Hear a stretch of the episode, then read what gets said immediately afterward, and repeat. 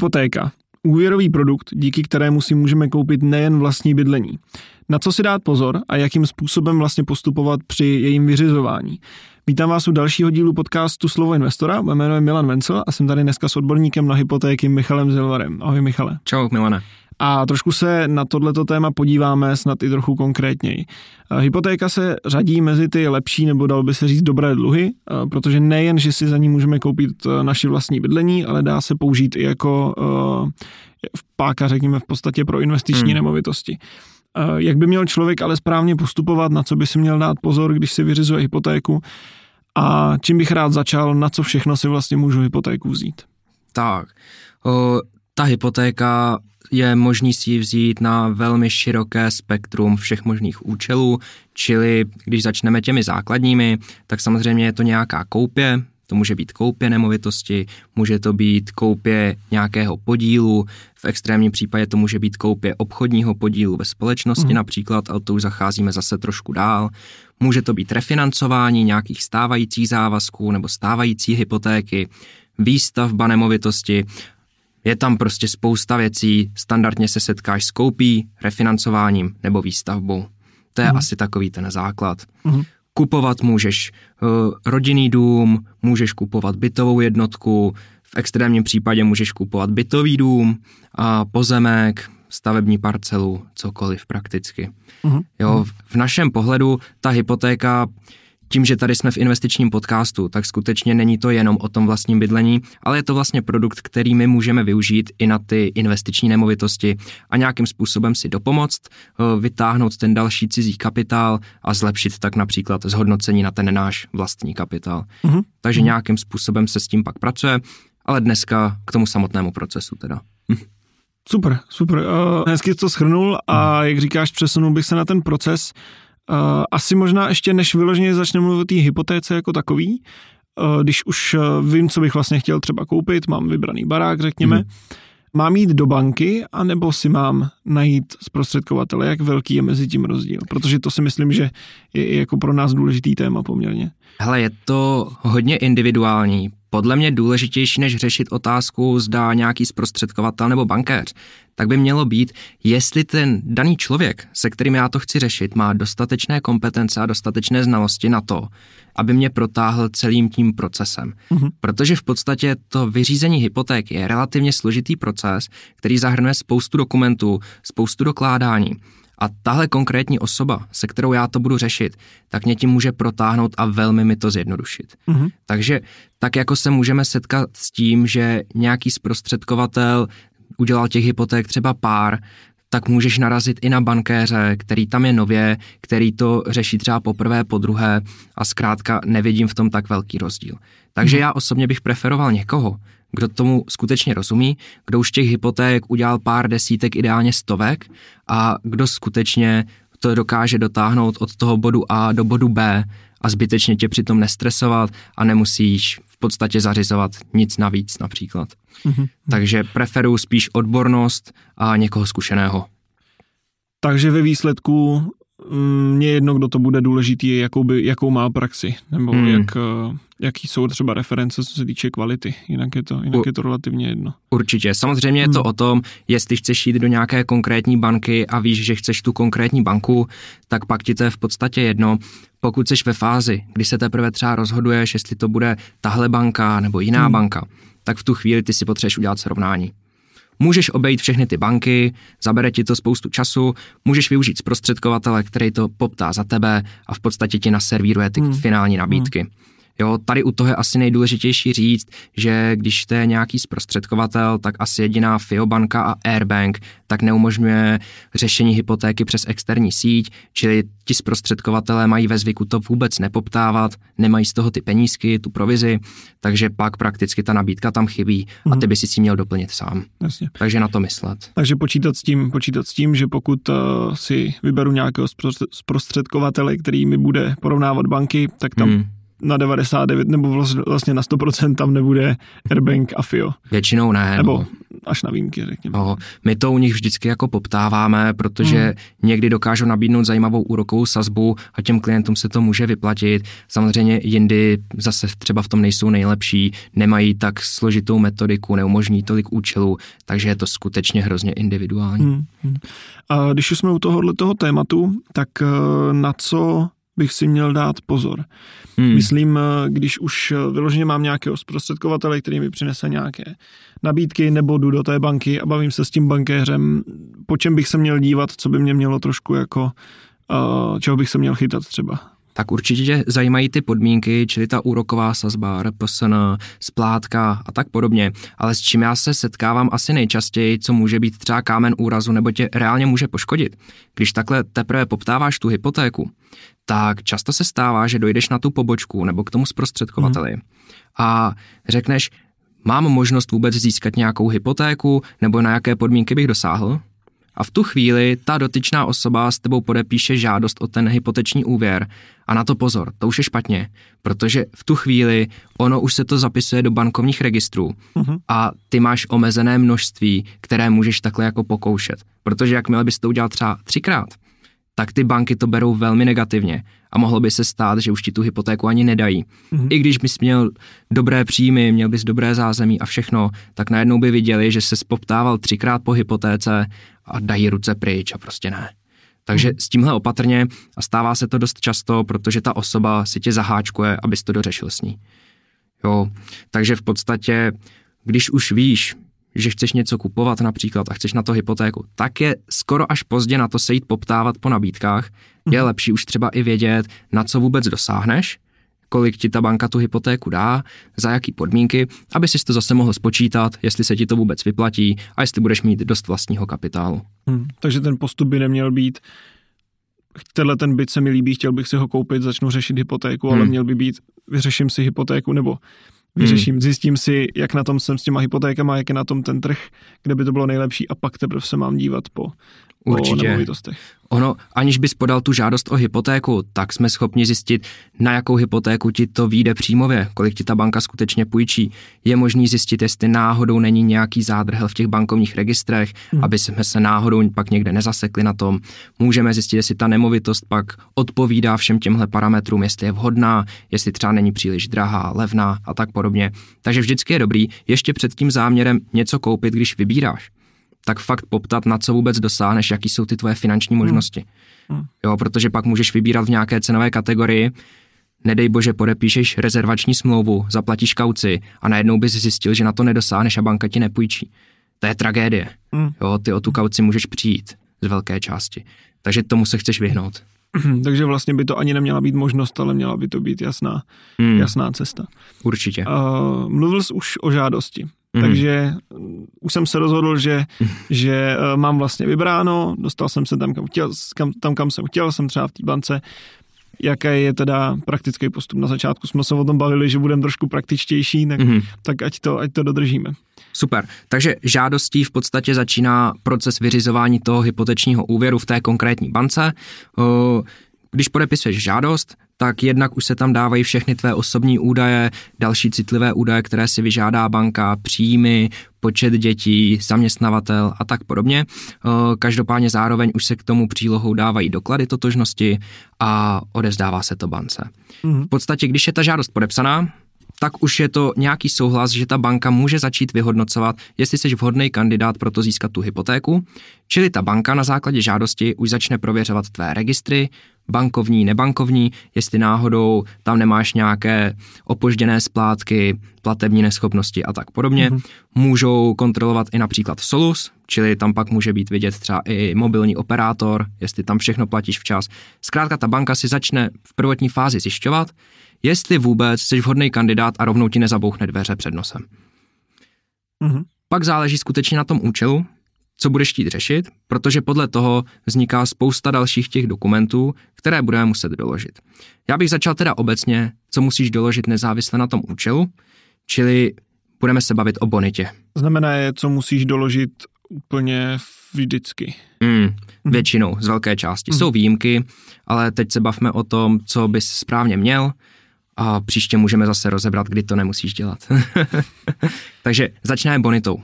V podstatě bonita tak znamená, jak nebo s jakou pravděpodobností ten člověk je vhodný k tomu, aby ten úvěr aby ho splácel, aby dostal svým závazkům. Takže je to nějaký vyhodnocení banky, zda budeš schopen splácet a respektive může to být ukazatel třeba rizika, jestli jsi pro tu banku nerizikový. Takže s bonitou tak se pojí příjmy. Banka vždycky chce vědět, že budeš schopen to z toho cashflow, které generuješ, že budeš schopen to splácet. Takže příjmy. K příjmům, pokud jsi zaměstnanec, tak je to potvrzení o příjmu, Vždycky se pak dokládají výpisy z účtu, respektive pokud ti ten příjem chodí na tvou banku, kde to řešíš, tak ty výpisy nemusíš dokládat. Banka mm-hmm. to vidí. Mm-hmm. Jo, to je v podstatě u zaměstnance velice jednoduché. Kdyby ten příjem byl třeba na ruku, tak můžou chtít vidět ještě výplatní pásky. Jo, zjišťuje se, jestli to není třeba tvoje firma, to by zase mohl mm. být zádrhel, mm. ale běžně potvrzení o příjmu, formulář ti poskytne banka, výpisy z účtu a tím to pro tebe končí. Podnikatelé ti to mají o něco složitější, Eh, u podnikatelů tak banka chce jedno, někdy dvě daňová přiznání, z toho v podstatě počítají ten příjem na základě obratu, na základě výdajů, jak moc to je optimalizované. Zkrátka každá banka to počítá trošku jinak, ale zároveň oni chtějí například i potvrzení o bezdlužnosti, že zkrátka nedlužíš finančnímu úřadu ani například zdravotní pojišťovně a tak mm-hmm. podobně. Uh, chtějí vidět uh, Teď jsem se v tom taky zamotal trošku, takže máme daňová přiznání, potvrzení o bezdlužnosti, mm-hmm. potvrzení o zaplacení daně, čili mm-hmm. transakce, že jsi tu daně zaplatil v souladu s tím daňovým přiznáním a to je v podstatě asi všechno.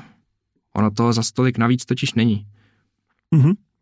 Spíš je to tam hmm. složitější z hlediska toho příjmu. Teda. No a něco už musíš poslat na ten finanční úřad, aby mm. ti to hmm. vystavil, mm. teď to trvá 30 dní jasně, a zkrátka jasně. v zaměstnání ti to potvrzení vyplnějí na počkání, tady to může trvat o něco déle. Mm. A zase, když tam jsou dva lidi, jeden zaměstnanec, druhý podnikatel, tak se může stát, že jednomu to trvá měsíc, druhý to má hned a už zase se tam bavíme o nějakých lhůtách, které musíme dodržet. Mm-hmm. Uh, takže to je všechno, to je, to je bonita teda. To je bonita, pak samozřejmě příjem z rodičovské, můžeš zadat výměru, různé další dávky, invalidní důchody, je toho spousta. To jsou, to jsou potom detaily, to si myslím, že hmm. na to hmm. nemáme asi ani úplně, uh, nevím jestli čas, ale nevím jestli to je ta forma, kterou, kterou uh, to hmm. chcem, protože těch, uh, těch uh, informací tam potom je jako hrozný hmm. kvantum. Jenom se ještě zeptám, jak je to potom s DPPčkama. Tak DPP jsou problematický. Mají lidi právě poměrně dost. Tak. Pár vybraných bank také umí akceptovat, hodně se škrtávají. Je možné, že s tím, jak se teď bude měnit ten zákon, respektive jak se to mění, tak ty DPP začnou být trošku uznávatelnější, mm-hmm. protože už to bude vázanější na to zaměstnání. Každopádně dnes bych s tím spíš nepočítal, mm-hmm. protože ty banky k tomu fakt přistupují spíš špatně, že to je nahodilý příjem, takže to pro ně není stabilita pak to mhm, nechtějí. Znamená to, že je teda většinou vůbec neberou, nebo že je třeba krátí, nebo... Většina banky nebere vůbec mm-hmm. a vybrané banky tak to umějí vzít do určité výše. Jo. jo. Mm. Jasně, takže to není, takže to není vůbec ideální. No, co mě ale pak napadá, důležitá věc, my vždycky řešíme příjem z nájmu, v daňovém hmm. přiznání paragraf 9, ten příjem z nájmu, je to pro banku jistota, že ten příjem je stabilní, takže samozřejmě, když já ty nemovitosti nakupuju a beru si na to hypotéku, tak ten příjem z nájmu tam hraje důležitou roli. Jo, z těch standardních podmínek, tak příjem z nájmu by neměl převýšit 50% veškerých příjmů, ale zase mm. některá banka to úplně ignoruje a můžu si tam klidně mít veškerý příjem jenom z nájmu a nakupovat aha, dál. Aha, aha. A že to už je zase eh, banka od banky, ne, mm. není na to žádná univerzální. Přesně tak. Do, dobrý právě vědět, už před tím záměrem něco koupit nebo postavit, tak právě vědět, kde to budu řešit, protože když já pak vyškrtám všechny ty banky, které to třeba neumožňují, tak můžu dojít k závěru, že mě to udělá jedna banka a v tu chvíli hmm. víš, hmm. kam jít, že jo. V tu chvíli to je jasný. Uh, takže to máme bonitu. Co tam je ještě dál, co se musí dokládat? Pak tam je ten účel, tam to fakt závisí nad tím, co přesně řešíme. Kdybych začal tím nejjednodušším, tak to je refinancování. Čili mám nějakou hypotéku nebo úvěr na bydlení, třeba ze stavebního spoření může být, který já chci vlastně refinancovat, čili splatit a vzít si na to novou hypotéku. Hmm. Tam je to prosté, k tomu se dokládá prakticky původní úvěrová smlouva a to prakticky bance stačí k tomu, aby ti tu hypotéku schválila. K tomu není pak potřeba nic dalšího. Mm. O, respektive samozřejmě potřebuješ vždycky odhad nemovitosti, se kterou pak ručíš, ale to necháme ještě na později. Takže původní úvěrová smlouva. Kdybychom šli na to druhý jednodušší, tak to máme koupy, čili kupuju nějakou nemovitost, byt, dům, to je jedno, k tomu máš nějakou rezervační smlouvu, případně to může být smlouva o smlouvě budoucí kupní. Já vždycky doporučuji, že dřív než podepíšeš kupní smlouvu nebo smlouvu o smlouvě budoucí kupní, tak bys měl mít tu hypotéku schválenou. Mm-hmm. Takže v této fázi bys neměl být dál, než mít tu rezervační smlouvu, a někdy je dobrý to stihnout třeba i před tou rezervací, ale to je zase takové nejisté. Takže prostě s rezervační smlouvou, banka je pak spokojená, můžeš pokračovat dál. Mm-hmm. Další podklady se řeší až k tomu čerpání. U výstavby, tam je to asi takový nejkomplikovanější, protože u té výstavby máš teďka zelenou plochu, nějakou travnatou plochu pozemek a vlastně není tam nic. Hmm. Takže tam těch dokladů bude víc, protože banka neví, co tam bude stát. Že jo? Takže k té výstavbě ty potřebuješ ideálně nějaký kompletní projekt k tomu, co tam bude stát, případně i ten projekt lze nahradit vybranými dokumenty. Může to být situační plán, eh, půdorysy jednotlivých podlaží, příčné řezy a sestavený rozpočet. V podstatě na základě tohohle ta banka vyhodnotí, co to bude za dům, dokáže to nacenit, jaká bude ta budoucí cena, až to bude postavené a z toho zase nějakým způsobem bude vycházet. Takže toto je k výstavbě a zase řada dalších dokumentů přijde později. Pokud to není vyloženě stavební parcela, tak by tam měl být aspoň nějaký souhlas nebo kolaudace, že tam jsou přípojky, uh-huh. protože uh-huh. bez toho banka tu výstavbu nepovolí. Jo. Jasně, bez toho to nejde. Hmm. A to je asi všechno, co mě napadá z těch hlavních účelů teďka. Uh-huh. No, takže musíš doložit bonitu, nebo uh, musíš uh, doložit, že hmm. uh, jsi dostatečně bonitní na tu hypotéku, musíš doložit účel té stavby. Hmm. A co tam je dál? Pak tam máme ten odhad nemovitosti. Mm-hmm. Je potřeba v podstatě u hypotéky vždy ručit nějakou nemovitostí, která má určitou hodnotu. Tu hodnotu může určit banka, například u těch bytových jednotek, tak banky umějí udělat dálkový odhad, mají to třeba i za den hotové, ono to jde podle těch cenových map, takže tam si určí, že kupuješ tady nemovitost za 4 miliony, podle cenových map to je 3,5 milionu, hmm. takže hodnota nemovitosti je 3,5, podle toho ti dají ty procenta, že jo, maximálně těch 90%, spíše 80%. Souhlasíš, jestli ne, tak si udělej normální fyzický odhad, bude ti to trvat díl, ale třeba se dostaneš výš. Čili je to nějaká aproximace. Mm-hmm. Jo, ten standardní odhad tak dělá uh, smluvní odhadce té banky. Oni většinou dělají pro vícero bank, každopádně vyplňují to pak pro tu konkrétní banku s tím, že musí se tam uskutečnit nějaká osobní dohlídka, mm-hmm. čili musíš tam toho odhadce pustit, on si to nafotí, zaměří, může si vyžádat taky nějaké dokumenty, Standardně to může být například prohlášení vlastníka ubytové jednotky, můžou to být ty příčné řezy, rozpočty a tak, ale to už má pak k dispozici, ale zkrátka většinou potřebuje vědět, jaká je ta výměra, jak je to velké, nebo co tam vlastně bude stát, aby to mohl správně odhadnout. Mm-hmm. Prakticky během týdne jsi schopen si domluvit s odhadcem termín, aby ho tam vypustil, aby si mohl udělat tu osobní dohlídku, pak zhruba ten jeden týden bude ten odhad zpracovávat s nějakým výsledkem. Jakmile je výsledek, tak banka zná hodnotu nemovitosti a zase víš maximální výši, kolik ti půjčí. Uh-huh. Můžeš ručit i více nemovitostmi, můžeš ručit jednou nemovitostí, nemovitostí dvěma, o, případně i více, není to v prakticky nějak omezené. Uh-huh. O, ještě co bych asi dodal u těch smluvních odhadců, tak prakticky je možné použít i znalecký posudek, což někdy může, může být využitelné i například kvůli odpisům, když je to investiční nemovitost, tak třeba ten posudek chceš udělat, čili když doložíš posudek s kulatým razítkem, tak banka to bude akceptovat.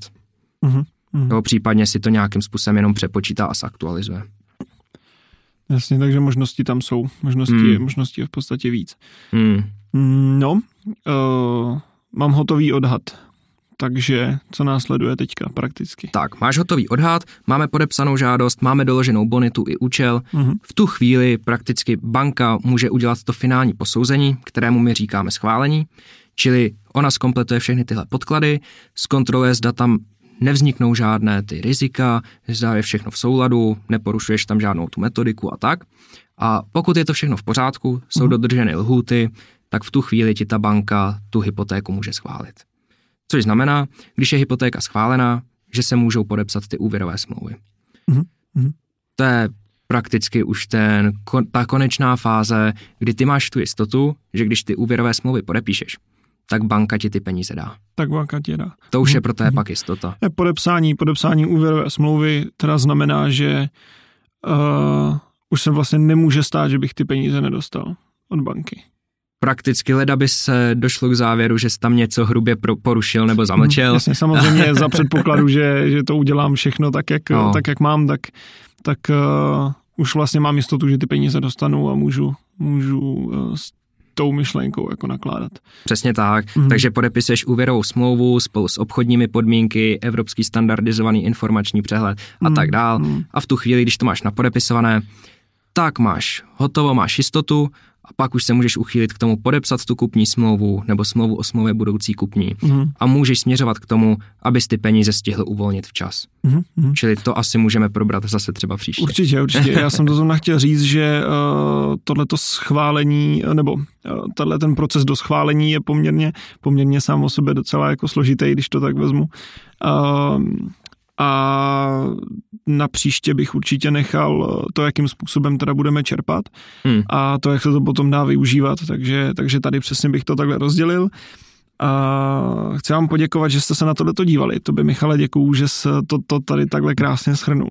Nemáš zač. Já možná, jestli ti do toho ještě můžu Aha, skočit, můžeš. jo. Tak za mě, jak jsme se bavili o tom, kde si tu hypotéku vyřešit, tak pokud to řešíš skutečně s nějakým odborníkem, který tě tím procesem protáhne, tak mělo by to obnášet to, že vy se domluvíte na tom řešení, na té konkrétní instituci, ať už to je zprostředkovatel nebo bankéř, podepíšete tu, re, um, pardon, ne rezervační smlouvu, podepíšete tu žádost o hypotéku. Mm-hmm. V tu chvíli by ti měl naservírovat soupisku dokladů, které od tebe bude požadovat.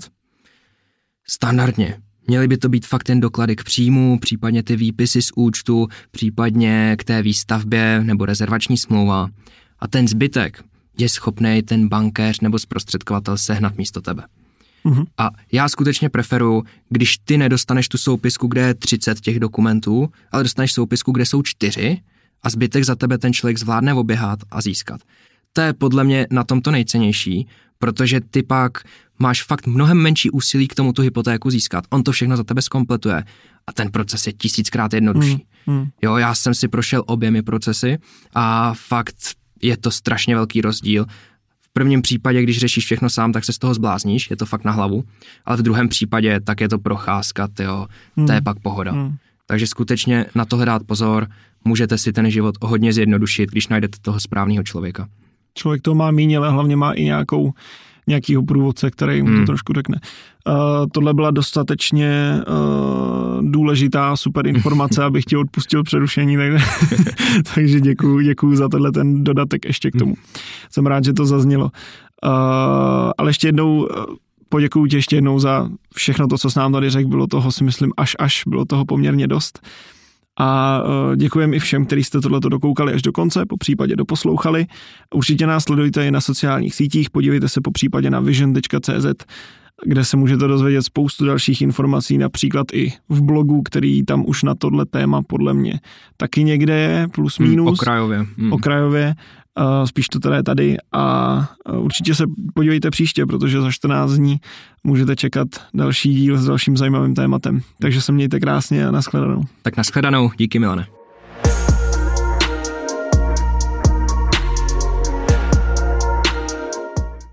Investiční disclaimer. Vision Capital neposkytuje investiční služby ve smyslu zákona o podnikání na kapitálovém trhu. Pokud byste měli o investiční služby zájem, můžete využít oprávněného subjektu Wildman Silver Company. Podrobnější informace naleznete na našich webových stránkách nebo v popisku.